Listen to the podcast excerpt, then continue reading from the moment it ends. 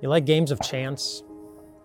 You know, games of chance where you roll a dice and you hope your number turns up, or you flip a coin and you hope that it turns up the side that you want. It's a lot of times it can be a lot of fun. You know, heads I win, tails you win. You know, something like that. But the lack of control you have over the outcome in a game of chance can be really scary. And so I wonder what was going through the minds of the Israelites in Joshua chapter 18 when 7 of the tribes of Israel were getting ready to receive their allotment of the inheritance, and Joshua had them go out and do measurements on the land and survey the lands and see everything that was there. So everyone had a good chance to look at what was there, but then their chance to control the outcome of where they were going to live, it was all done, because it says that Joshua went and he cast lots to decide which tribe was going to get which piece of land. And so they would designate, this is the next piece of land, and Joshua will cast lots, and whoever's number came up, that's the tribe that will get it. And they had no control. And sometimes you don't either. Sometimes things happen in life that are entirely beyond your control. A car accident. A major life change. A sickness. A loss. A hardship. A challenge.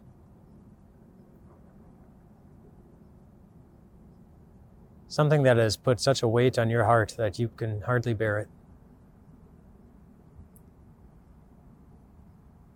Those can be hard things to endure and hard things to face. To what degree that lack of control was hard for the Israelites, I don't know, but there's a little nugget in Joshua chapter 18 that says something was going on besides, you know, beyond just chance. It says that Joshua went and he cast lots in the presence of the Lord. God wants us to know that God was behind where everyone ended up. God was behind the outcomes. God was making the important decisions. The God who loves them. The God who led them. The God who loves you is actually still doing the same thing. In Ephesians chapter 1, it reminds us of the significance of what Jesus is doing right now. It says that God elevated him to the highest place, a place from which he oversees all things, for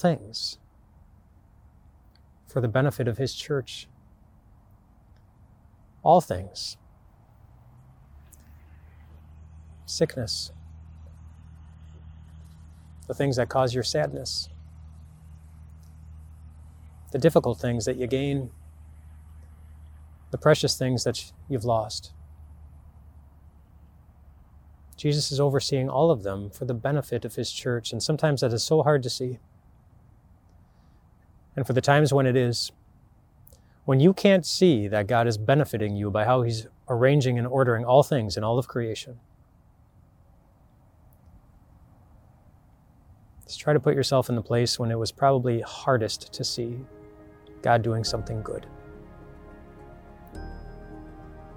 The day when God was bleeding. The day when God appeared to be losing. But the day when God was really showing the whole world all that he is willing to endure, to guide and to get you all the way with him in heaven. There are no more tears, or pain, or sadness. And all the wounds are healed. All of them. No chances there. God made sure that would happen. And it will. Rest well tonight, my friends.